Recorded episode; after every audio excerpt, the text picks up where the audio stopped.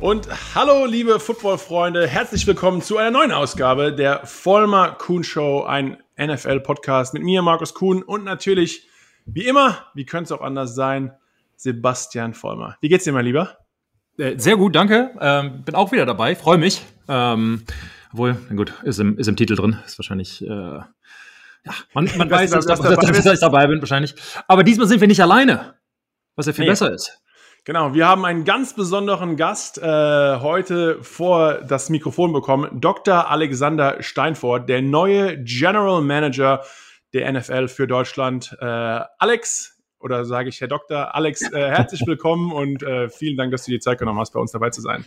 Ja, vielen Dank, Markus. Vielen Dank, Sebastian. Alex reicht, ja. Alles klar. Alex, wir haben mit dir vorhin kurz uns unterhalten.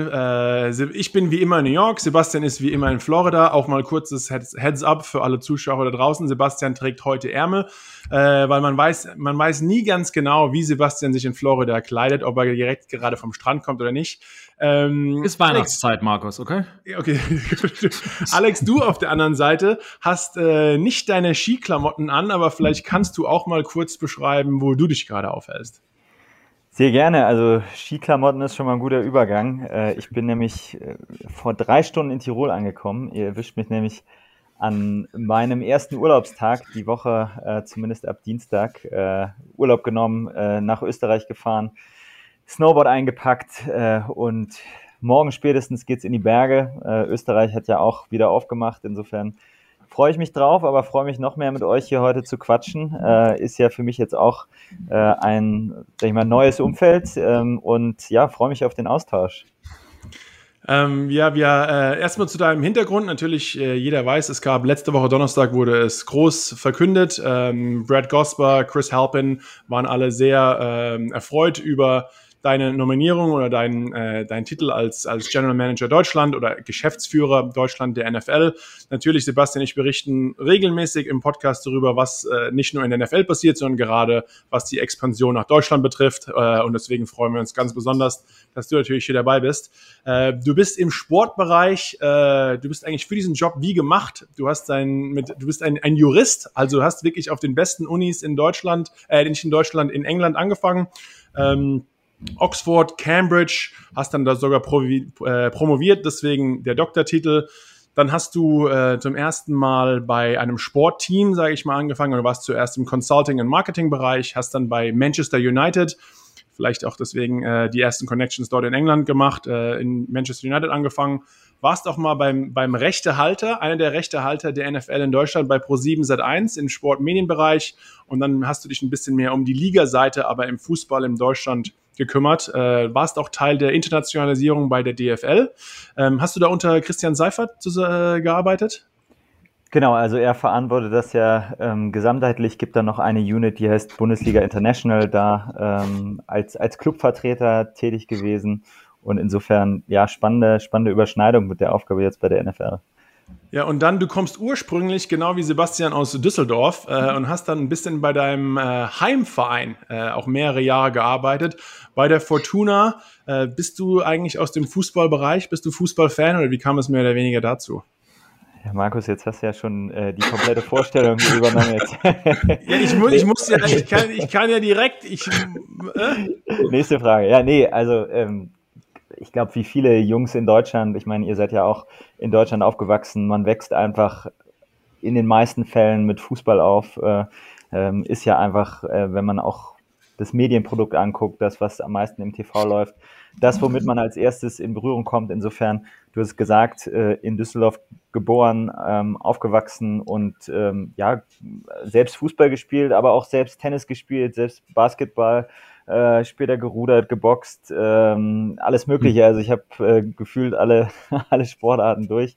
Nie irgendwo richtig gut gewesen, aber ja, erster Sport Fußball gewesen. Aber ganz wichtig, Düsseldorf zwar aufgewachsen, aber ich komme wahrscheinlich gleich auch nochmal drauf zu sprechen, sind ja gerade im positiven Wettstreit 3 Städte, ja? Düsseldorf, Frankfurt und München. Im Moment arbeite ich noch in Frankfurt, habe auch Zeit in München verbracht. Insofern, ich bin natürlich neutral. Natürlich unparteiisch, nicht so wie der Sebastian, der kämpft fleißig darum. Warum wird das mir die ganze Zeit eigentlich vorgeworfen? Über 20 Jahre habe ich Düsseldorf verlassen und ich sitze dann damit, keine Ahnung. Düsseldorf Panther, die haben dich groß gemacht, dann hast du den, ja. Dann bin ich zur Ivy League of the South gegangen, Houston Cougars. Ja, also ich versuche ja, das habe ja fleißig das lange versucht, das Spiel nach Viernheim oder Mannheim zu bringen, hatte dabei ehrlich gesagt keine Chance, deswegen wird es wahrscheinlich bei den Düsseldorf, Frankfurt oder Mannheim bleiben. Aber du hast angesprochen, hast du gehört, Sebastian, Alex, ein Ruderer, da haben wir uns auch schon mal drüber ausgetauscht, also darf ich mal fragen, Markus postet ständig übrigens seine keine Ahnung, 500 Meter Zeiten, keine Ahnung, welche Zeiten, anscheinend 2000 Meter, ich habe schon angegeben, Sebastian. Oh. Hast schon gesagt? Sind diese Zahlen dann sowieso impressive, wie er das ständig darstellt? Ja, auf jeden Fall. Knapp 6 Minuten, Markus, wo bist du? Wir haben uns kurz drüber unterhalten und Markus, sag erstmal deine Zahl. Also ich fand es sehr beeindruckend. 6,06 auf 2000 Meter, auf dem ERG. Okay, was macht dann Alex? Ich hätte gesagt, weiß ja keiner. Ist auch schon wieder Jahre her. Ja, ich mache natürlich 5,20. Ja, also 6,5. Nein, also das ist ja wirklich, also wenn du da nicht vom Gerät runterfällst, dann großen Respekt. Wenn wir in Foxborough sind, übertragen wir manchmal da die Vorsaison der Patriots. Ja, und da gehen wir immer zur selben Gym und da haben sie natürlich auch so ein Nudelgerät. Ich komme dahin meistens in Shorts und T-Shirt. Meistens sogar mit Ärmeln. Markus kommt hin, man muss sich das vorstellen, Hoodie, Sweatjacket, Pants, Handtuch drüber, 15 Minuten oder 20 Minuten dieses Rudergerät und alles ist erstmal nass. Also er natürlich auch, alles drumherum. Aber so macht sich der Mann halt eben warm und dann geht's eben los. Aber ich sag mal, Rudern ist schon sein Ding irgendwie. Ja, in irgendwas muss man ja gut sein. Wenn ich nicht 2 Super Bowls gewonnen habe wie der Sebastian, versuche ich irgendwo meinen sportlichen Fix woanders herzubekommen. Aber es geht ja nicht um uns, ja, Sebastian, sondern es geht um Alex. Düsseldorf, danach bist du zur Deutschen Sportmarketing, eigentlich der kommerzielle Arm des DOSB, der Deutschen Olympiasportbund, so rum. Und ja, dann jetzt wurde es am Donnerstag offiziell, dass du der General Manager Deutschland wirst. Vielleicht kannst du uns aus dem Insight mal ein bisschen auch erklären, wie kam es dazu? Ist das ein normaler Bewerbungsprozess oder wird man von der NFL kontaktiert? Wie wird man der Verantwortliche der NFL für Deutschland? Ja, gute Frage, weil wie mit so vielen Jobs ist leider nichts, was ausgeschrieben wird. Ja, also ich hab vergeblich in der Zeitung danach gesucht und kam nicht bei LinkedIn irgendwo so ein Ticker? Nee, Alex, du wärst der perfekte Typ dafür. Tatsächlich war es also ganz interessant. Ich bin kontaktiert worden, bin angesprochen worden, aber die Person, die mich angesprochen hat, hatte, glaube ich, im Kopf, okay, du bist noch gar nicht so lange im olympischen Umfeld, deswegen hast du vielleicht 1-2 Tipps aus deinem Netzwerk, wer könnte interessant sein? Und habe gefragt, worum geht's denn? Und ist ja dann im ersten Schritt immer alles vertraulich und dann, ja, ich schicke mal vertraulich was rüber. Und dann habe ich mir das angeguckt und habe ich gedacht, das hört sich so spannend an, ja, da will ich selber mehr drüber erfahren und habe dann zurückgerufen und habe gesagt, also klar, mir fallen auch Namen ein, aber eigentlich würde ich es mir selber gerne mal anhören. Und so sind die Gespräche gestartet und viele in den Zeiten jetzt Videocalls am Anfang gehabt mit den USA, ja, mit London, wo ja die NFL auch ein großes Büro hat. Dann war ich bei einem der Spiele in London drüben, konnte mir das auch vor Ort mal anschauen und war am Ende ein schneller, ein guter Prozess, extrem angenehme Gespräche gehabt. Man hat schon in dem Austausch gemerkt, wie viel Lust die Liga auf Deutschland hat, wie extrem professionell auch alles organisiert ist. Und ja, am Ende war es kein großes Überlegen und kein großes Zweifeln, sondern habe zugesagt, freue mich total. Bin ja im Moment noch in Amt und Würden im olympischen Umfeld und das auch noch bis Ende Januar, aber freue mich schon total auf den 1. Februar, wenn es dann offiziell losgeht. Da stehen dann ja einige große Themen unmittelbar vor der Tür. Ja, du hast es angesprochen, ist einer der großen Themen, auch passend eigentlich zu deinem Beginn mit der NFL, wird auch verkündet, wo das erste NFL-Spiel in Deutschland stattfinden wird. Wir haben schon mal gesagt, 3 die Austragungsstädte sind Düsseldorf, dein Heimatort, aber dein Office ist auch in Frankfurt. Du hast aber schon, wie schon gesagt, in München gearbeitet. Deswegen bist du unparteiisch. Vielleicht kannst du ein bisschen auf den Prozess eingehen und was auch da deine Aufgabenbereiche als GM sind. Nicht nur das Auswahlverfahren, sondern auch wirklich, was vielleicht das Besondere ist für die jeweiligen Städte. Mhm. Es sind ja jetzt fast schon unterschiedliche Fragen. Also der Auswahlprozess und ich glaube, da habt ihr ja auch zum Teil, kann man ja, glaube ich, sagen, auch mitgewirkt oder wart involviert an der einen oder anderen Stelle. Deswegen vor allen Dingen für diejenigen, die jetzt nicht so tief drin stecken, es ist ein extrem komplexer Prozess. Also komplex dafür, dass es darum geht, ein Spiel in Deutschland für die nächsten Jahre auf wiederkehrender Basis, aber ein Spiel stattfinden zu lassen. Ich vergleiche es immer so ein bisschen mit der Vergabe von Olympischen Spielen in klein, ja. Also natürlich nicht ganz der gleiche Aufwand, aber es ist schon so, dass es am Anfang eine Reihe an Städten gab, die Interesse bekundet haben, die gesagt haben, wir wollen das. Dann gab es eine erste Runde. Die eine oder andere Stadt ist aus dem einen oder anderen Grund... Vietnam ist direkt rausgeflogen. Ja, aber ganz knapp. Ja. Haben es nicht in die zweite Runde geschafft und jetzt sind es eben die eben genannten Städte.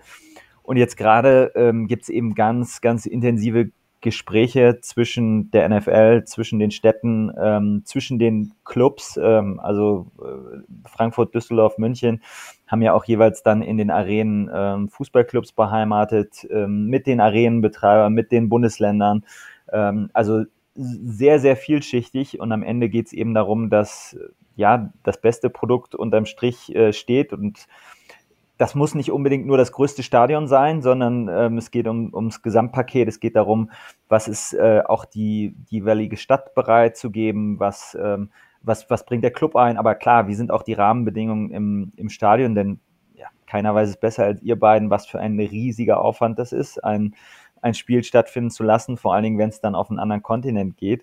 Insofern müssen da alle Rahmenbedingungen stimmen, aber das, was ich auch mitbekomme, ist echt extrem positiv zu sehen, wie sehr die Bewerber da mitziehen, wie sehr die das wollen und bin mir sicher, egal wer es am Ende wird, dass echt eine super Experience im nächsten Jahr und in den darauf folgenden Jahren wird in Deutschland.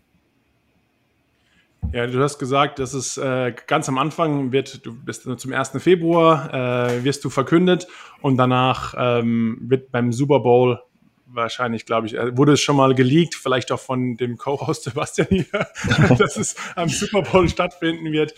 Wissen wir im Endeffekt, wo es wird. Aber das ist klar, Augen direkt sticht ins Auge als einer der Hauptaufgabenbereiche. Aber was sind vielleicht andere Aufgabenbereiche eines General Managers für Deutschland?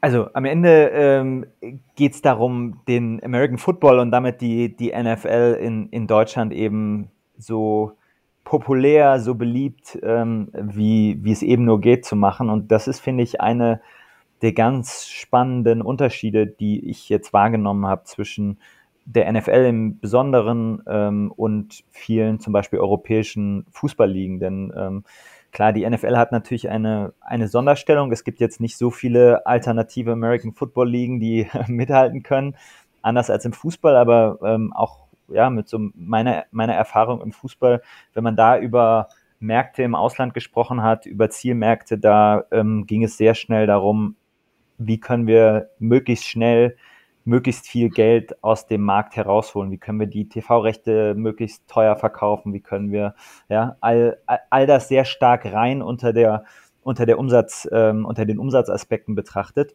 Und klar, das ist auch wichtig natürlich für die NFL, nicht umsonst ist sie so erfolgreich, aber ich fand es sehr beeindruckend zu sehen, dass die Liga eben einen sehr starken Fokus darauf legt, auf die Frage, wie schaffen wir es erstmal, die Fanbase zu erweitern, wie schaffen wir es, mehr Leute zu erreichen, denn wir haben es eben schon kurz angeschnitten, Deutschland ist natürlich klassisch ein Fußballland und nicht ja, historisch American Football, aber trotzdem natürlich tolle Voraussetzungen. Und jetzt geht es eben darum, mit noch mehr Fokus zu schauen, wie können wir das maximieren, wie können wir möglichst viele Leute für den Sport begeistern. Und das kannst du dann wieder runterbrechen in einzelne Bereiche. Natürlich extrem wichtig, das Thema, ein Spiel in Deutschland stattfinden zu lassen, mehrere Spiele über die nächsten Jahre. Das ist, glaube ich, nochmal eine ganz andere Erfahrung und diejenigen, die schon mal in London waren, die kennen das ja, was das nochmal für einen Unterschied macht, vor Ort zu sein, es wirklich erleben zu können und ja, dafür nicht um den halben Globus fliegen zu müssen. Das heißt, extrem wichtiges Event für Sichtbarkeit, für Emotionalisierung. Natürlich auch wichtig, wo läuft die NFL im Fernsehen, wo läuft sie auf Streaming-Angeboten im Moment, super Medienpartner mit ProSiebenSat1, mit The Zone.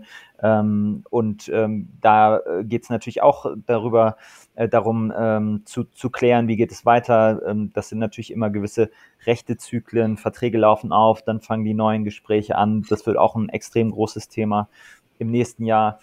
Aber, und das finde ich dann spannend, zu gucken, wie schaffst du es eben wirklich Thema Grassroots, ja? Wie schaffst du das Thema American Football in Deutschland einfach insgesamt größer, stärker, attraktiver zu machen? Weil es ist natürlich viel, viel schwerer, jemanden, der seit 50 Jahren Fußball schaut, jetzt für den American Football zu begeistern, anstatt wirklich auch bei der Jugend anzusetzen, zu sagen, hey, wir wollen gemeinsam mit der ganzen Infrastruktur, die es ja in Deutschland schon gibt, wir wollen dafür sorgen, dass einfach noch viel mehr Leute sich für American Football nicht nur begeistern, sondern es auch wirklich selber spielen. Ja, das großes Thema. Und vielleicht drei noch zum Abschluss. Das eine ist Büro eröffnen. Ja, das ist vielleicht jetzt, müssen wir schauen, ob es in 22 schon soweit ist. Aber klar, die NFL möchte da auch eine Niederlassung haben in Ergänzung zu London, einfach sichtbar sein. Das Thema ganz, ganz wichtig auch. Entschuldigung, wird das Büro wahrscheinlich in derselben Stadt sein, wo auch im Endeffekt das Spiel stattfindet? Ist das der Plan? Das ist der Plan. Am Ende hängt es natürlich vom gesamten Paket ab, aber idealerweise findet man alles in einer Stadt. Es geht eben um diese langfristige Stadtpartnerschaft und dann letzte Punkte Stiftung, also auch einfach sozial verortet zu sein in Deutschland. Und ihr wisst es auch, mehr und mehr Teams, da läuft ja auch im Moment NFL intern ein Prozess, sehen auch den deutschen Markt als attraktiv an, wollen aktivieren im deutschen Markt, wollen sichtbar sein und da natürlich so als Sparringspartner dann von Ligaseite zu fungieren. Also bist du da im Prinzip, was du gerade angeschnitten hast, sagen wir mal, darf man schon sagen, wie viele Teams nach Deutschland kommen werden? Sagen, ist ja eigentlich egal. Wenn eine Gruppe von Teams nach Deutschland kommt, ist es quasi eine Partnerschaft oder ist jedes Team so ein bisschen auf sich selbst gestellt und da versuchen quasi diese Fans einzusammeln, dieselbe Mission, die du gerade erklärt hast, die die Liga natürlich hat? Oder geht das Hand in Hand und man kann größere Events etc. erwarten? Ja, also grundsätzlich sind die Teams darin frei, ihren eigenen Ansatz zu wählen, aber es liegt natürlich nahe, sich dann auch mit der Liga zusammenzuschließen oder darüber nachzudenken, was kann man zusammen zu machen. Vielleicht sogar ja, einzelne Teams, die Dinge zusammen machen. Der Vorteil ist, wir sind dann on the ground in Deutschland. Das wird vielen Teams im ersten Schritt wahrscheinlich nicht möglich sein. Und dann eben gemeinsam zu überlegen, ja, wie schaffen es die Teams, die in Deutschland aktivieren wollen, ja, es wird eine Zahl, glaube ich, so viel kann man sagen, zwischen 1 und 10 sein, ja. Wie schaffen wir es gemeinsam auch einfach im Interesse der Teams, deren Fußabdruck im deutschen Markt zu vergrößern, denn was den Teams hilft, hilft der Liga und was der Liga hilft, hilft den Teams und so, glaube ich, funktioniert es am besten, wenn man da Hand in Hand arbeitet. Du hattest es eben schon mal angesprochen. Kann man, also es dann wahrscheinlich den Teams überlassen, bestimmte konkrete Beispiele nennen? Wir hatten es hier schon mal erwähnt, dass ein Flag oder dass die NFL-sponsored Flag Football League erweitert wird zum Beispiel. Und du hattest Grassroots angesprochen, heißt, versucht den Sport in die Schulen zu der jüngeren Generation zu bringen, früher mit denen oder den Schülern in dem Fall, sich mit dem Sport auseinandersetzen zu können, dass sie sich vielleicht in den Sport verlieben, anfangen und hoffentlich irgendwann, ohne jetzt Sachen in den Mund zu legen, hoffentlich irgendwann internationale Spieler in Amerika spielen, in der NFL selbst, was natürlich echt ein Long-Term-Goal wäre. Aber sind das so einzelne Projekte und gibt es davon noch mehr, um eben diese jüngere Generation einzusammeln? Ja, super wichtiges Programm, was du gerade ansprichst, oder eigentlich zwei. Ne? Das eine ist zu überlegen, wie schaffst du es tatsächlich, gerade die jüngere Generation für den Sport zu begeistern. Und da kann man eigentlich immer gut nach England schauen und sehen, was da auch schon funktioniert hat. Ja, da ist die NFL jetzt ja immerhin schon 14 Jahre vor Ort aktiv. Und das Thema Flag Football, das Thema aber auch über eine Stiftung, ja, sozial benachteiligten Kindern den Flag Football nahezubringen, ja, sie zum einen so sag ich mal, ein bisschen aus ihrer schwierigen sozialen Situation zu befreien oder ein bisschen Erleichterung zu verschaffen, aber gleichzeitig auch das Interesse an diesem Sport zu verstärken.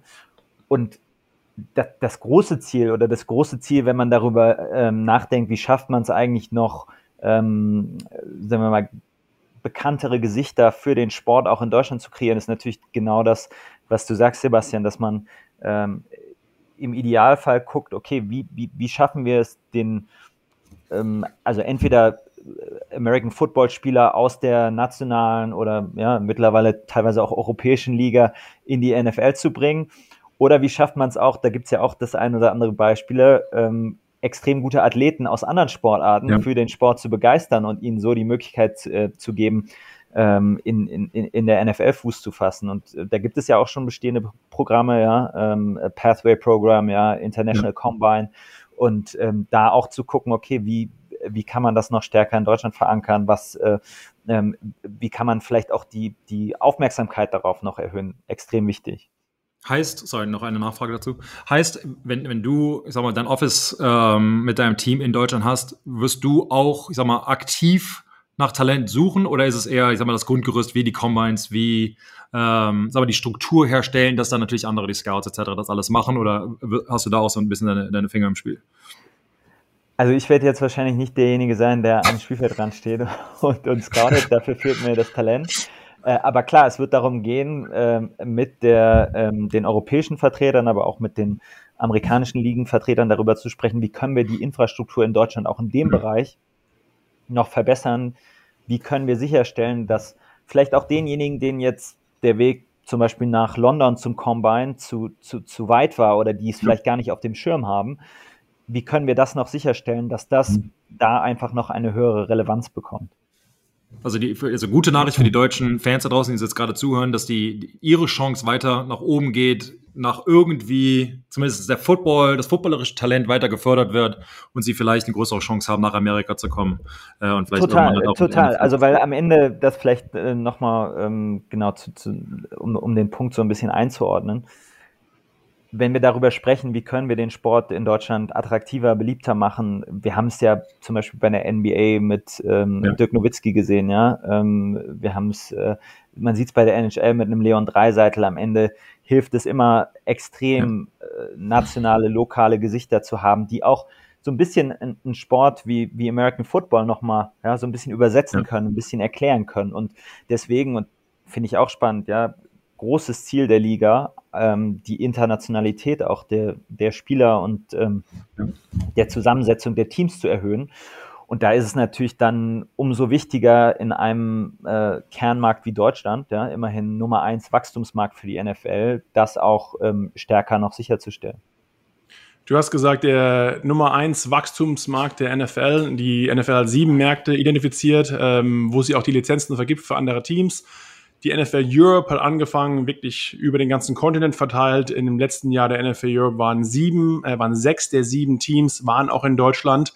Natürlich ist der Fußball der König noch in Deutschland, aber was macht vielleicht den deutschen Markt so besonders und interessant für die NFL? Mhm. Also am Ende ist die NFL ja in der glücklichen Situation, dass sie in den USA einfach schon mit Abstand die Nummer 1 ist, also egal auf welche Kennzahlen man schaut, der letzte TV-Vertrag allein, das ist der Wahnsinn. Das heißt, die NFL hat an sich schon das Interesse zu gucken, okay, wo können wir international wachsen, und es ist spannend, wenn man mitbekommt, wie es auch innerhalb der Liga diskutiert wird. Da hat Deutschland schon einen extrem hohen Stellenwert. Nummer 1 Wachstumsmarkt, haben wir gerade drüber gesprochen. Und ich glaube, wenn man auf Deutschland dann schaut, dann sieht man, wenn man sich unterschiedliche Kennzahlen anschaut, extrem die Dynamik, die es über die letzten Jahre gehabt hat. Ja? Also Deutschland hat ja auch die Historie mit der NFL Europe, ihr wisst es beide am besten, ein extrem gutes, extrem gewachsenes TV-Produkt über die letzten Jahre und eine extrem leidenschaftliche Fanbase, ist auch schon häufiger drüber gesprochen worden, wenn man sich die London-Spiele anguckt, wie viele Leute aus Deutschland rüberreisen, ich glaube, bis zu 15% zum Teil bei Spielen vor Ort, wenn man aber auch sieht, wie bei den Spielen in den USA vor Ort, ja, deutsche hinreisen, mit der Deutschlandfahne im Fanblock stehen, das ist Wahnsinn, und das ist natürlich eine extrem gute Basis, um eben diese Aktivitäten in Deutschland anzugehen. Aber auch, ja, all die Dinge, wonach die NFL Erfolg misst, TV-Audience, Wachstumsraten insgesamt bei OTT und TV, wie entwickeln sich Merchandising-Umsätze, also wie viele Fans kaufen wirklich Trikots, Caps etc., wie engaged sind sie auf Social Media, da ist Deutschland überall ganz weit vorne, selbst beim Madden, ja, beim Spiel sieht man, dass Deutschland da ein extrem starker Markt ist. Und dazu, ja, geografisch im Herzen von Europa, es hat eine Football-Historie und es gibt natürlich auch enge, historisch gewachsene Beziehungen zu den USA. Insofern ein super Markt, um ihn da einfach intensiver anzugehen. Siehst du das Spiel nochmal als, so jedes Jahr sitzen wir hier und wir quasi rekapitulieren diese Zahlen, die du gerade genannt hast, die Wachstumsraten etc. Und jedes Jahr gehen sie hoch und höher und höher, und wir reden seit 5 oder bis 7 Jahren jetzt, glaube ich, darüber. Siehst du das Spiel, wenn es dann in Deutschland stattfindet, nochmal als Sprungbrett, dass die Fans nochmal mehr aktiviert werden, diese Zahlen noch höher gehen, oder glaubst du, dass quasi wo auf dieser Kurve bewegen wir uns gerade? Also es ist schwer zu sagen. Ich glaube, du hast natürlich irgendwie eine, wenn du auf den deutschen Markt guckst, du hast so eine historische Fanbase, die ist viel noch so aus NFL Europe Zeiten, Frankfurt Galaxy, Rhein Fire, all die Teams, die da gespielt haben, Leute, die einfach auch in den 90er, in den Nullerjahren schon enge Beziehungen zum American Football hatten. Da waren ja teilweise 30.000, 40.000 Leute im Stadion, also keine kleine Audience. Die, glaube ich, hast du in großen Teilen mittlerweile auch für die NFL, für das, sagen wir mal, TV-Produkt NFL in Deutschland begeistert.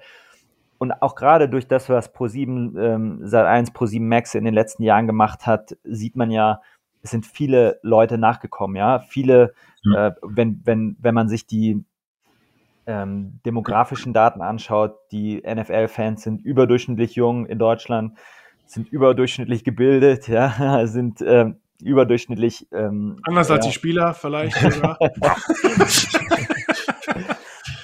also ich glaube, diese beiden, sag ich mal, Kreise, die hast du sehr gut erschlossen, und da wächst es auch immer weiter. Aber die große Herausforderung ist, wie kannst du noch stärker, sag ich mal, in den ganz großen Bereich der Sportfans, die jetzt im Moment um 18 Uhr die Tagesschau gucken und sich die Bundesliga-Highlights angucken. Ja? Wie kannst du da noch stärker vordringen? Und ja, das Spiel ist extrem wichtig, und das wird auch von allen, die da involviert sind, als extrem wichtig angesehen, weil ich glaube, dass man es nicht unterschätzen oder überschätzen kann, nicht nur ein Spiel zu spielen, weil es geht nicht darum, das ist vielleicht ganz wichtig, es geht nicht darum, 2 Teams rüber zu fliegen, die machen das Spiel, packen wieder ein und fliegen wieder zurück, sondern das ist eben genau dieser Ansatz, eine ganzjährige Partnerschaft zu schließen, und eine ganzjährige Partnerschaft im ersten Schritt mit der Stadt, mit dem Club, mit dem Bundesland, wo es stattfindet, aber das als Basis zu nehmen, um dann wirklich in Gesamtdeutschland auch zu aktivieren, ja, da muss man natürlich immer gucken, das wird jetzt nicht in Jahr 1 bei 110% sein, aber das langsam zum Wachsen zu bringen und zu gucken, ja, wie schaffst du es durch Fanfeste, wie schaffst du es durch lokale Sichtbarkeit vor Ort, wirklich diese die Relevanz noch weiter zu steigern. Aber klar, das Spiel mit der Medialität, die damit einhergehen wird, mit dem Interesse aus TV etc., ist natürlich ein extrem wichtiger Baustein in dieser Strategie. Ja, du hast schon angesprochen, was da auch ein bisschen die deutschen Fans unterscheidet, vielleicht zu anderen Sportarten. Aber du kennst aus dem Fußball die Fans, du kennst die Fans der olympischen Sportarten. Aber abgesehen, dass die Footballer, freuen natürlich unsere Zuhörer sich extrem darüber.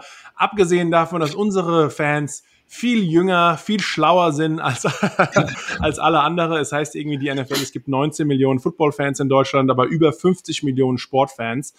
Aber vielleicht, Sebastian und ich merken es auch, dass wenn wir mit Sponsoren sprechen, allein für diesen Podcast, dass unsere Zuhörer sportlicher sind als zum Beispiel jetzt der Standard-Fußball. Zuhörer. Solche kleinen Punkte. Gibt es sonst noch irgendwas, das vielleicht den deutschen Sportfan zu noch dem American Football Fan unterscheidet? Außer vielleicht noch ein paar Komplimente nochmal zum Schluss. Ja, also ich glaube wirklich diese Leidenschaft, also die Leidenschaft, die du aufbringst, wenn du sagst, ey, ich setze mich jetzt in den Flieger und fliege zu den Patriots oder zu den Seahawks und schaue mir da ein Spiel an und ich mache das im Zweifel nicht alleine, sondern ich habe hier meinen deutschen Fanclub und fliege damit rüber. Das ist schon außergewöhnlich, zumal in einem Sport, wo du halt nicht diesen täglichen Kontakt zu hast, wie es zum Beispiel im Fußball der Fall ist. Ja? Da kannst du ja theoretisch zum Trainingsplatz fahren und dir das Training anschauen. Ich finde, das Level, was du da investierst, ist einfach auch emotional, ist einfach nochmal deutlich höher. Ja? Dass du, muss man ja auch sehr ehrlich sein, dass du dann teilweise nachts aufstehst oder zumindest sehr lange wach bleibst, um dir das Spiel anzuschauen. Das ist einfach ein krasser Einsatz. Und das aus meiner Sicht unterscheidet schon den American Football in Deutschland nochmal stark von anderen Sportarten, vor allen Dingen vom Fußball. Und was man merkt, dass das Event des Spiels ist nochmal etwas ganz anderes. Die Leute haben extrem Lust, Party zu machen, es wirklich zu zelebrieren. Vom Parkplatz bis zum Stadioninneren, extrem große Leidenschaft, extrem große Lust, das so in der Gemeinschaft zu erleben. Und insofern, insgesamt die Leidenschaft, die Emotionalität, finde ich nochmal ein ganz anderes Level. Und zum Abschluss, wir reden jetzt viel über andere und nochmal, um auf dich zurückzukommen. Du hast schon gesagt, du warst bei einem London-Spiel. War das erste Footballspiel, das du jemals gesehen hast? Warst du vielleicht schon bei den Düsseldorf Rhein Fire damals zu Besuch? Und was vielleicht gefällt dir auch an dem Sport? So, was macht Alex zu einem Football-Fan selbst? Kann ich beides bejahen. Ich war sowohl damals bei Rhein Fire ab und zu. Zu meiner Schande muss ich gestehen, die Panther habe ich noch nicht live spielen sehen. Ja. Gut, schließe ich an. Wir haben damals, glaube ich, auf 50 Leuten gespielt, was ist Freundinnen und Müttern, aber gut, Alex. Aber das hole ich natürlich nach. Und ansonsten, in den USA hatte ich das Glück, einmal die Jets gegen die Dolphins zu sehen. Das falsche New Yorker Team hast du dir angeschaut, okay. Auch das sei dir vergeben. Es war das Einzige, wo es Tickets gab, ja. Also okay. zu meiner Verteidigung. Eigentlich sagst du ja als Deutscher, oder viele Deutsche sagen ja immer noch, die jetzt noch nicht NFL-Fans sind, Sport, zu viele Unterbrechungen und der Fußball hat so einen ständigen Fluss. Ich finde aber gerade, wenn man sich darauf einlässt, ist ein extrem faszinierender Sport, ja, alleine die Tiefe an Taktik, ja, Playbooks, wie viele Spielzüge ein Spieler im Kopf haben muss, das ist ja eine ganz andere Dimension, als es im Fußball der Fall ist. Kürzlich hat es, glaube ich, auch nochmal Nagelsmann gesagt, dass er sich wünschen würde, dass seine Spieler so viele Spielzüge irgendwie im Kopf hätten, dass sie so sehr taktisch geschult werden. Also wenn man taktikbegeistert ist und aus dem Gesichtspunkt heraus sich für Sport interessiert, ja, glaube ich, gibt es wenige Sportarten, die da mithalten können. Athletik, extrem beeindruckend, diese Unterschiedlichkeit auch der Position, ja, dass du eigentlich fast mit jeder Körperstatur in dem Team deinen Platz finden kannst und das Zusammenwirken von ganz unterschiedlichen Spielertypen, Charakteren, auch in wenigen, vielleicht keiner anderen Sportart so funktioniert. Und ich finde, insgesamt muss ich sagen, das ist die sportliche Seite, aber auch wenn man sich das organisatorisch anguckt, ja, die NFL einfach ich habe es am Anfang gesagt, eine extrem professionelle Organisation, eine extrem große Reichweite natürlich. Und was mir mit meiner Fußballhistorie, sag ich mal, besonders gut gefällt, ist einfach die Ausgeglichenheit der Liga und das System, was dahinter steht. Ja? Weil du merkst es ja im Fußball, dass du ganz viel die Diskussion hat, okay, wird jetzt Bayern München zum 10. Mal deutscher Meister und wer soll eigentlich da Konkurrent sein durch das Draftsystem, wie es in den USA funktioniert und dass du eigentlich immer die Schwächsten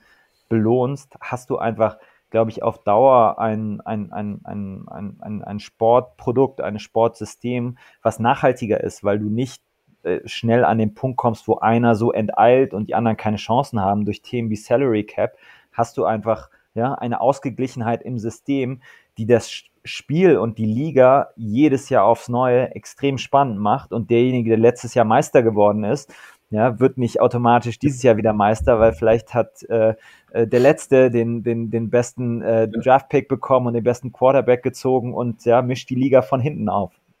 Das finde ich in der NFL wie auch in den anderen amerikanischen Sportarten extrem faszinierend. Okay, du hast nochmal eine kurze Sache habe ich noch. Du hast gesagt, Rudern und Boxen hast du auch so kurz gemacht. Warst du sogar, ich meine, Kontakt ist ja auch ein großer Teil unseres Sports. Standest du so mal im Ring oder war das eher eine Fitness-Sache? Und dann, wenn du schon mal vielleicht auf die 12 bekommen hast, was wäre vielleicht deine Position im American Football, wenn die dir eine aussuchen? Ich meine, du bist ja Quarterback für Deutschland, das ist schon mal klar. Aber wenn du vielleicht auf dem Feld stehst, was wäre sonst eine andere Position, die vielleicht interessant für dich wäre? Oder bist du ja doch vielleicht der Defense-Typ? Ja, also erstmal zum Boxen. Ich habe nie Kämpfe ausgetragen, aber Sparring gerne gemacht und insofern auch mal eine auf die 12 bekommen und Kontaktsport finde ich sowieso spannend. Wenn du jetzt nach der Position im American Football fragst, ich muss sagen, ich bin nicht schwer genug, um wirklich Leute zu blocken. Ich bin nicht schnell genug, um irgendwie Receiver zu sein. Fett kriegen wir dich schon noch. Also, das kriegen wir ja. Ich wollte keine Sorgen. Aber wenn ich war immer gut im Werfen, ja, deswegen würde ich mir tatsächlich den Quarterback aussuchen. Ja. Also, der Quarterback auf dem Feld, wirst du Quarterback für Deutschland abseits des Feldes. Alex, vielen, vielen Dank für deine Zeit. Sogar in deinem ersten Urlaubstag ist dir das nicht zu gut, um mit etwas Zeit mit uns zwei zu verbringen. Vielen, vielen Dank. Ich glaube, wir haben alle gemerkt, die Zukunft der NFL in Deutschland ist in super Händen. Und ja, Sebastian und ich, wie schon gesagt, bedanken uns vielmal für das nette Gespräch. Ja. Alex, von Herzen alles Gute und wir sehen und hören uns mit Sicherheit viel nächstes Jahr. Helfen dir, wie und wo wir können. Und jetzt wünschen wir dir aber erstmal einen schönen Skiurlaub und ja, komm gesund wieder zurück. Vielen Dank und euch noch einen guten Podcast. Ich freue mich auf jeden Fall auf alles, was ab 2020 ansteht und ja, mit euch da auch zusammenzuarbeiten. Alles klar. Danke dir, Alex. Cool. Ciao. Ciao. Ja, Sebastian, jetzt sind wir wieder zu zweit, genau wie wir eigentlich immer normalerweise. Eigentlich könnten wir den Alex etwas öfter reinholen. Ich muss dir ganz ehrlich sagen, richtig sauschwer in Ordnung, wie man so schön sagt. Absolut, da hat die NFL eine hervorragende Wahl getroffen. Ich freue mich, ich muss ja auch ganz ehrlich sagen, aus persönlicher Sicht, da freue ich mich echt für ihn. Aus sportlicher Sicht freue ich mich einfach für die NFL und für die NFL-Fans in Deutschland. Wir haben es gemerkt, also die Ziele sind gesetzt, sind hoch.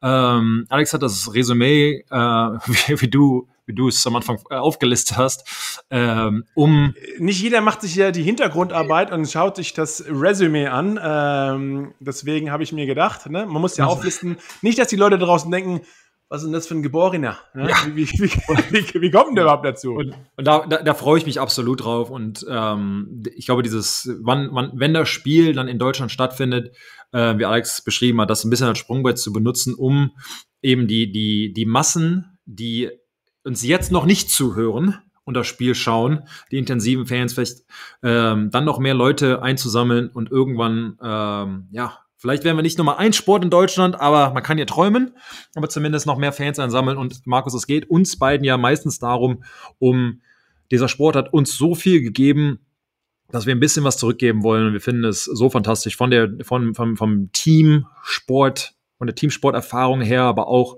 was er einfach für uns persönlich, was wir persönlich erreicht haben, aber was der Sport uns eben zurückgegeben hat.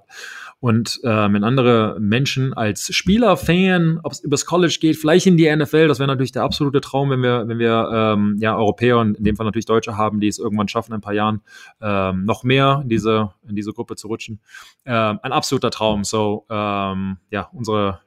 unsere Passion geht weiter, den Sport in Deutschland größer zu machen. Und mit Alex ist der Sport, die NFL, in absolut den besten Händen, die ich mir denken könnte. Ja, muss sagen, auch ein junger Kerl, also Respekt, muss man wirklich sagen, Er ist genau eigentlich in unserem Alter. So eine herausfordernde Aufgabe zu bekommen. Aber wie schon gesagt, mit einem solchen Resümee, und deswegen habe ich es auch nochmal gesagt, wen wundert es?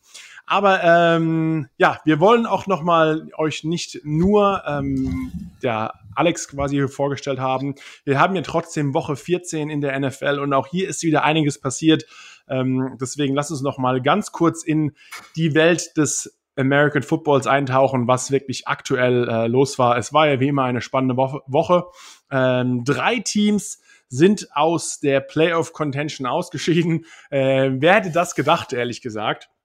Aber es war ja... Dieser langen Saison. Ja, das genau, die jetzt noch länger ist. Aber ich muss sagen, trotzdem habe ich das Gefühl, es ist etwas später als gewohnt. Ja. Und auch wieder dieses Jahr ist durch die Bank weg, gibt es einfach mehr talentierte Teams oder bessere Teams und es ist einfach schwieriger zu sagen. Ne? Genau, wir haben es letzte Woche oder vor 2 Wochen vielleicht angesprochen, dass die Liga an sich viel, ich sag mal, näher dran ist oder aneinander dran ist. Es gibt keinen Überflieger, keinen Goliath, der einfach davonläuft, die Teams, und Alex hat es eben angesprochen, es gibt ja jedes Mal, ich sag mal, der amtierende Meister, das heißt nicht unbedingt, der in der nächsten Saison einfach wieder wegläuft. Ich wollte fast die Patriots eigentlich ansprechen, als er das gesagt hat, sagt, ja, in der Theorie stimmt, aber da gab es ein Team, das... Ja, hat sich was geändert. Aber auch da, dieses ständig den Super Bowl zu gewinnen, ist einfach extrem schwer, und jetzt, ich meine, klar, Tampa Bay, wenn wir das jetzt nochmal ansprechen, können wir natürlich nochmal Brady, Tampa Bay und die Buffalo Bills Coach sprechen, was Tom da wieder geleistet hat.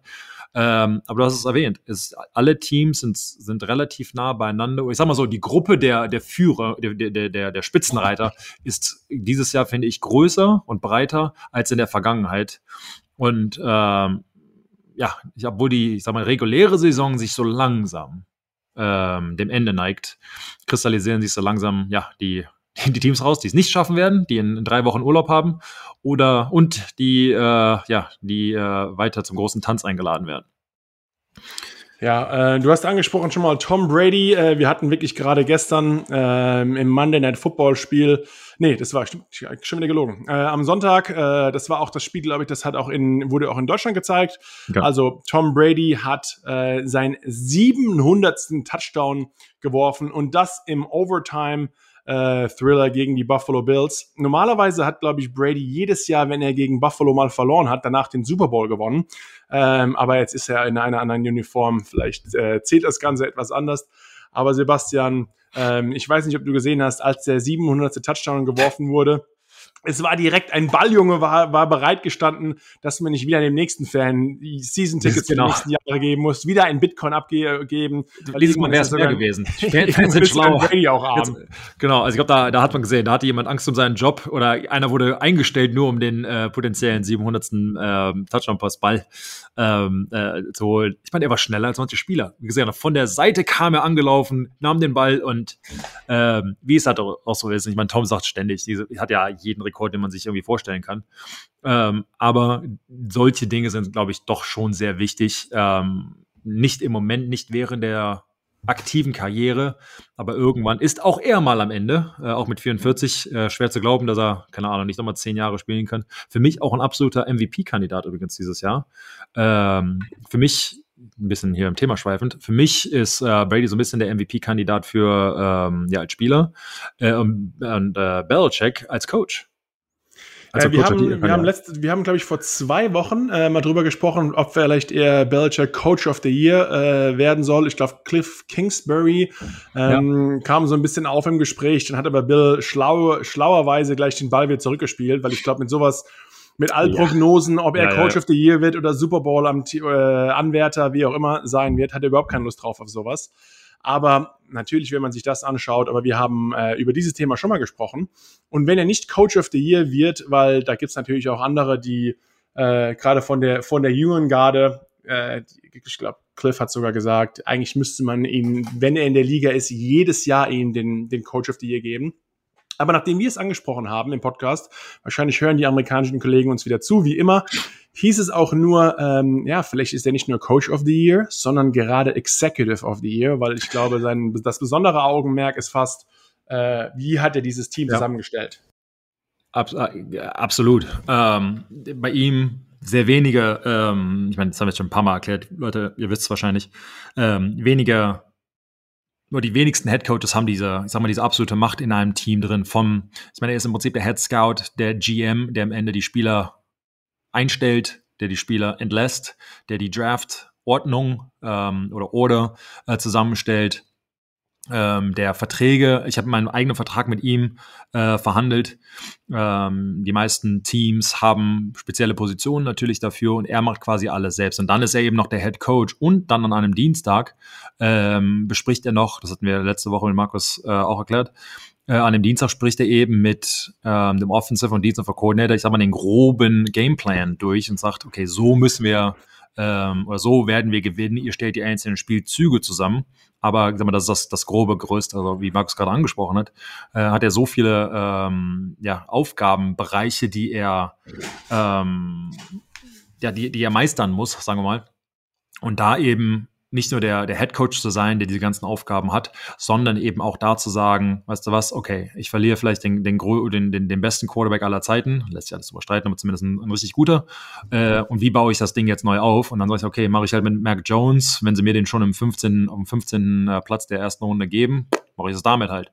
Brauche ich mir eine gute Defense, was brauche ich noch? Im Prinzip hat er alles so gemacht, wie er es wollte. Und um das nochmal durchzukauen letzte Woche, sieht er eben, wie die Liga sich entwickelt und versucht die eben schon in der Offseason so zu attackieren, dass er dadurch eben gewinnt und dadurch eben die Diskussion über Executive of the Year, also jemand, der in Charge ist, der die Spieler eben aussucht und das Team eben zusammenstellt. Für mich, Markus, da würde ich mal gerne deine Meinung zu hören, für mich ist es ist so ein bisschen wie König sein im Prinzip. Hast du einen richtig guten, keine Ahnung, ob das ein gutes oder nicht, aber so diese Power zu haben. Für die Patriots funktioniert es seit 20 Jahren. Er ist derjenige, ich bin der Coach, diesen Spieler, diesen Charakter baue ich, also habe ich auch das Entscheidungsrecht zu sagen, den nehme ich. Bei anderen Teams ist es eben so, dass ein GM, der Head Scout, wie auch immer, darüber diskutieren. Die stellen das Team zusammen. Der Head Coach bekommt es, klar, der Mitspracherecht irgendwo hier und da. Aber im Prinzip bekommt er ein grobes Gerüst. Hier sind die Spieler. Mach du mal. Der hat quasi kaum Einfluss auf was oder welche Spieler sich eben in dieses Spielsystem fügen müssen. Und er natürlich ein Head Coach und auch unser Coordinator etc. wissen natürlich auch vom Mentalen her, welche Spieler er eben braucht, welche Spieler in seinem, unter dem Führungsstil am besten funktionieren. Wir hatten OBJ mal als Beispiel genannt etc. Wir funktioniert bei ein Touchdown in dem Leben in seinen letzten 3 Spiele in LA, also ne? Genau. Das ist doch nicht so ein ganz großes Problem, der Kerl. Genau. Ist es eben Führungsstil, ist es der Coach, ist es der Lockerroom, ist es der Quarterback, wie auch immer. Das ist, glaube ich, ein zu großes Thema, das jetzt nochmal durchzukauen. Aber um dir nochmal die direkte Frage zu stellen, siehst du es als Vor- oder generell als Nachteil, wie der Großteil der NFL aufgebaut ist. Jeder hat seinen Aufgabenbereich und am Ende, Coach, mach mal, hier sind die Dinge, mach du mal dein Ding. Oder eher so wie die Patriots es machen und da natürlich auch sehr viel Glück gehabt haben, sagen, okay, du machst alles und wir fügen uns dem, was du entscheidest. Ich glaube, Bill hat sich ja den Job auch ein bisschen erarbeiten müssen. Also nicht von Anfang an war er gleich in dieser Rolle als mehr oder weniger de facto General Manager und Head Coach. Und wie du schon gesagt hast, eigentlich gibt es 3 verschiedene Sachen in der NFL. Einmal ist wirklich der Head Coach im Falle der Patriots. Der Head Coach ist mehr oder weniger auch General Manager, macht zumindest mal die höchsten personellen Entscheidungen und stellt das Roster zusammen. Dann ist ein General Manager oft quasi in Organisationen, wie es auch bei den Giants eigentlich der Fall war. Klar, er ist die höchste Position auf der Football-Seite der Organisation, aber er hat trotz allem primär die Aufgabe, das Roster zusammenzustellen. Natürlich alles in Absprache, auch es wird oft diskutiert, nicht nur mit dem Head Coach, sondern auch mit dem Coordinator und auch mit den Position Coaches. Was gefällt euch an den jetzigen Spielern, gerade wenn man in der Preseason vom 90-Mann auf den 53-Mann Kader runtercuttet? Ja? Darf ich ganz kurz unterbrechen? Wenn du willst. Danke. Du hattest mal schon länger her... Ich finde, wir waren sehr zivilisiert übrigens, als der Alex bei uns... Wir waren sehr ruhig und gelassen, haben versucht, schlaue Fragen zu stellen. Jetzt können wir wieder ein bisschen... Er ist ja der Hauptgast. Endlich normale Leute. Ich habe schon die Haare aufgemacht. Ins Wortfall, wir haben gerade von dem Scouting, du hattest mal erzählt, ich habe es erzählt, egal, es wurde erzählt, sagen wir so, dass, ich sag mal, vielfach sind ja Scouts und da kommt es natürlich darauf an, auf welchem Level die sind und Spielerbewertungen und für mich persönlich, und ich kann da völlig falsch liegen, aber meine ehrliche und persönliche Meinung ist, dass ein ehemaliger Spieler oder ein Coach, der diese Spielergruppe seit Jahren im professionellen Bereich trainiert, ein viel besseres Auge hat und eine viel bessere Bewertung ausstellen kann als ein Scout, der nicht jeder Scout, manche Scouts in Anführungsstrichen, der sich halt nur auf dem Film halt etwas anguckt, wie etwas aussieht und das vielleicht dann nur, sagen wir mal, Aaron Donald oder einen anderen, ich meine das absolut positiv, einen Freak sich anschaut, dass die meisten Spieler ja es eben nicht so spielen können. Aaron Donald hat einen Sack gehabt hier letzte Woche. Ich meine, der läuft durch den Offensive Lineman durch, schmeißt den in den Quarterback und haut den Quarterback um. Diese Dinge passieren in der Liga einfach nicht. Außer natürlich mit solchen Freak. Und wenn ich dann von einem Scout zum Beispiel höre, ja, aber der macht das nicht, der macht es anders, der wird umgehauen von dem All-Pro-Rechten. Ja, ich glaube, wir haben uns mal darüber unterhalten, ehrlich gesagt, weil es ging auch genau um dieses, wir haben die Dallas Offensive Line gescoutet. Man schaut natürlich immer nach Matchups und Stärken und Schwächen und da gibt's nicht nur die Jungs, natürlich das Pro-Scouting-Department, das sich eher damit auseinandersetzt, wer ist aktuell in der Liga. Und dann auf der anderen Seite die College Scouts. Die haben auch wirklich sehr andere Aufgabenbereiche und ist auch sehr unterschiedlich, weil es natürlich um einiges schwieriger ist, Talent vorherzusagen, sondern nicht nur einen kurzen Blick darauf zu werfen, okay, das kann dieser Spieler jetzt auf dieser Position, aber man versucht natürlich zu projizieren, wo wird der in 2, 3, 4, vielleicht 5, 6, 7, 8 Jahren sein? Körperlich, talentmäßig, ja, athletisch gesehen. Ja. Und da ist es manchmal so, was die Pro-Scouts dann sagen, ja, der Spieler, der ist in seinem Pass-Set, ist er zu leicht. Weil hier er ist eigentlich wie so eine Puppe, wird er rumgeschmissen. Ja, und dann kann ein Offensive Line Coach vielleicht. Den Film habe ich mir angeschaut und dann war das ein Spielzug, wo halt Aaron Donald den mal richtig erwischt hat. Baby, das war das. Macht halt irgendwie mehrere Male einen Speed Rush und dann muss halt der Offensive Guard einen anderen Set haben. Dann kommt aber richtig halt im nächsten als ein Change-Up, hat dann auf einmal einen Speed to Power und ballert halt mal den Offensive Guard weg.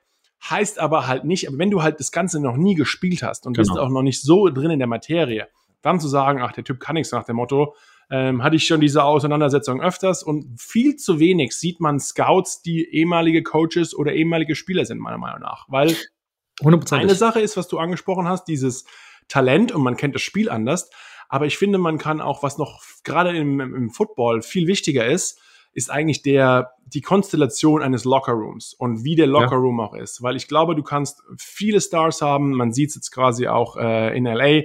Ich meine, vielleicht schlechtes Beispiel, denn die waren ein paar Spiele schlecht gespielt. Jetzt haben sie gegen das beste Team der Liga sehr gut gespielt, obwohl sie mit ein paar Corona-Ausfälle hatten. Ramsey war raus, aber LA war auch in Arizona sehr dominant. Aber trotz allem, wenn man sich auch andere Teams anschaut, diese Teams nur zusammengestellt aus Superstars, funktioniert einfach nicht so gut. Man braucht einfach diese sogenannten Roleplayer, die einfach ihren Job genau machen. Und ich glaube, gerade im Football ist es wichtiger, einen Zusammenschluss zu haben aus wirklich Jungs, die das gleiche Glaubenssystem haben, den gleichen Ansatz zeigen. Klar, man braucht immer 1, 2 Stars auf gewissen Positionen, aber es ist eigentlich viel wichtiger, durch die Bank weg ein homogenes Team zu haben, das das gleiche Ziel vor Augen hat, anstatt sich die besten Teams, die besten Spieler aus der Liga zusammenzuholen und dann denkt man, hätte irgendwie Erfolg. Und ich glaube, auch das kann zum Beispiel ein Coach oder ein ehemaliger Spieler, weil die sind viel näher dran, anstatt einfach nur sie ein paar Mal im Jahr zu sehen oder mal auf dem Videoleinwand meistens sogar zu sehen, kannst du halt den Charakter und man kennt sie eben auch persönlich. Genau, viel besser beurteilen. Und dann hast du schon mal 100 Spieler gecoacht, du warst schon mit 100 Spielern im Lockerroom, siehst, wie die sich untereinander verhalten, dann kann man natürlich auch die Jungs ein bisschen besser einschätzen und auch schneller einschätzen, weil man, klar, ist einfach wie Training, man hat einfach mehr Erfahrung, das Auge hat ja auch Erfahrung. Ja. Und dann sagen, bei dem sehe ich so ein paar Verhaltensweisen. Der räumt zum Beispiel in der Cafeteria, räumt der nie seinen Teller weg. Der ist einfach egoistisch, so nach dem Motto. Und sowas macht auch irgendwann, wenn ich als Coach zum Beispiel sehe, weißt du was, er ist immer im Training, er lässt immer so noch was, he left something in the tank. In jedem Training, weil er zum Beispiel weiß, vielleicht haben wir am Ende noch Conditioning, dann mache ich lieber ein bisschen halblang. Und sowas kann natürlich meiner Meinung nach ein Coach oder ein Spieler viel besser beurteilen, als irgendein Scout, der der American Football eigentlich nur von der Leinwand kennt. 100%ig, sehe ich absolut genauso. Muss man natürlich auch differenzieren hier zwischen bestimmten Scouts. Ich glaube, die Scouts, die sich hochgearbeitet haben, die ganz oben in einem Club quasi drin liegen, haben viele richtige Entscheidungen getroffen und sind halt auch so in der Materie drin. Diese Scouts sind ja auch beim Training dabei, die gucken sich das auch an, die haben diese persönliche Erfahrung. Aber ich sage mal generell, und ich glaube mal, ich hatte heute Morgen hier in der Gym so eine ähnliche Diskussion mit irgendeinem, ich sag jetzt mal, Fan, Football-Fan, hat dann gesagt, ja, aber da gibt's ja den Spieler, der bla bla bla, und denkst halt auch, okay, ich weiß irgendwie 3 Spielzüge gesehen von irgendeinem Highlight-Film und genau, was du eben erzählt hast, ist halt, entweder ist es gut oder nicht. Es ist halt von der Körpersprache, von wie man sich auf den Platz gibt, wie man spricht, ist die Leadership fake. Nicht jeder kann ein Leader sein, das macht keinen Sinn, du kannst nicht 100 Alpha-Menschen da drin haben in einem Team. Ist alles okay, aber wie gesagt, das ist so ein bisschen ein Randthema, aber hat mich mal interessiert, wie du quasi darüber denkst. Ich glaube, so bei Bill ist zum Beispiel so, er macht alle Verträge selbst, außer es sind so, ich weiß nicht, was der gewährt ist, so über 50 Millionen, irgendwie sowas muss er Mr. Kraft zu Rate ziehen, weil am Ende ist ja der Eigentümer der Patriots, derjenige, der das Geld ausgibt, der den Check halt unterschreibt. Und da haben sie halt so eine Absprache nach dem Motto, okay, die ganz Großen will ich involviert sein, ich sage jetzt mal die Kleinen, Minimum. Aber ich glaube, er will einfach nur den letzten Sign-off haben. Im Endeffekt, klar, wenn du irgendwie jemandem 100 Millionen über mehrere Jahre gibst, ist vielleicht der im Endeffekt den Geldbeutel aufmacht, sollte man vielleicht mal zu Rate ziehen. Absolut, aber dann hast du halt diese Probleme mit, irgendwann hast du halt eine wenn du absolutes Recht hast, was zu machen, was du möchtest, und irgendwann halt eben nicht. Und da ist halt wieder die Brady-Geschichte, wie zahlt man ihm, ob man ihn zahlt, bla bla bla, all solche Dinge müssen wir nicht nochmal aufleben lassen.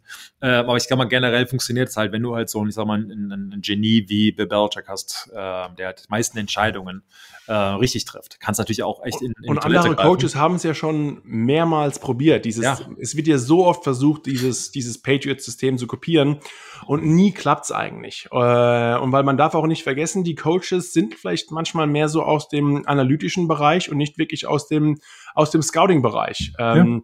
Und wie schon gesagt, man sollte vielleicht diese sehr elitären Coaches, logischerweise gibt man ihm irgendwann größere Aufgabenbereiche oder mehr Mitspracherecht, nachdem man sich bewiesen hat.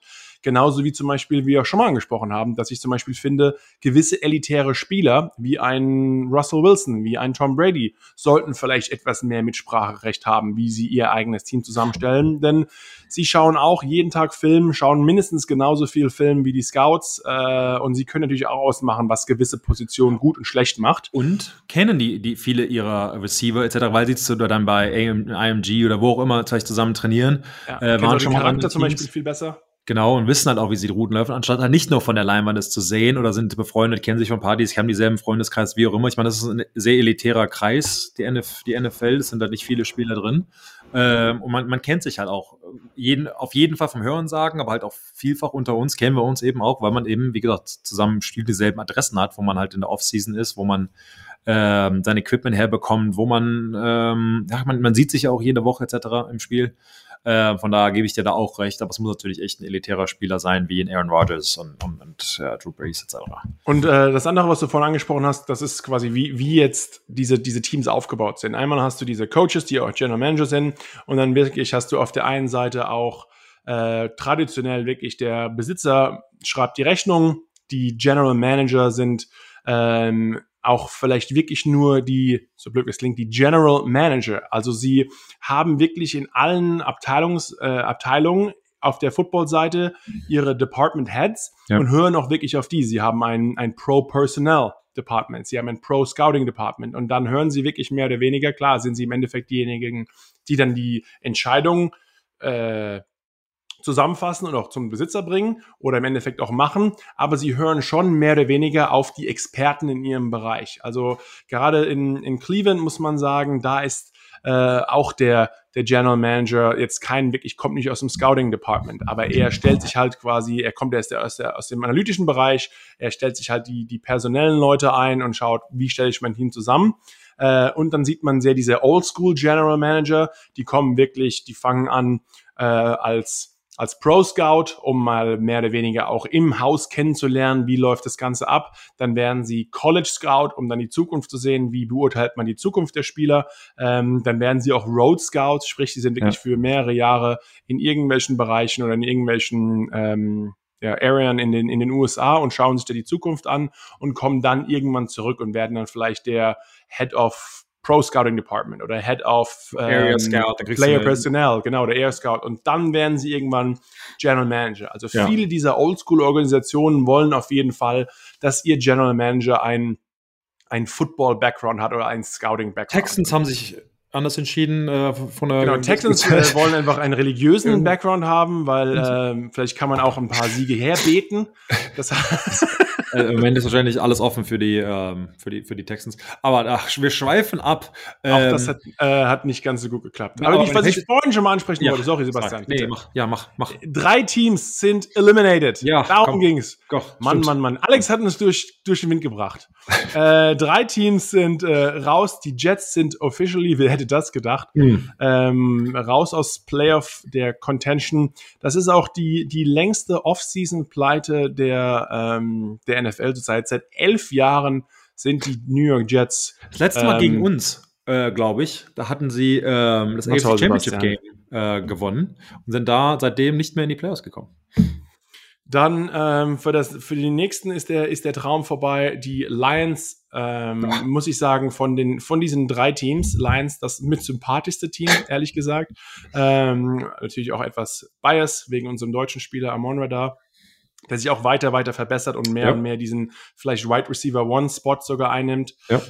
Also die Lions sind auch raus und das Team, dem es man fast am meisten gönnt, und das liegt wirklich nur an einer Person, Urban Meyer, die Jacksonville Jaguars sind nicht mehr playoff-fähig.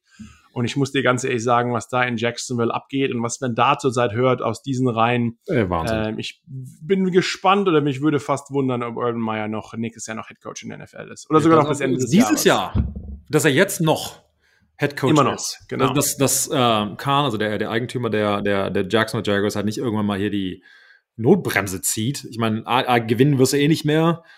Alle sind so Losers. Ich meine, jetzt können wir noch eine Stunde weiter einen Podcast machen. Nur so ganz am Rande, hat alle seine Assistenten-Coaches, die er eingestellt hat, alle Losers genannt. Und dass sie sich beweisen, also verbal beweisen mussten, welche Resümee sie quasi hatten, dass sie eben keine Verlierer sind, sondern Winning Guys und so weiter. Naja.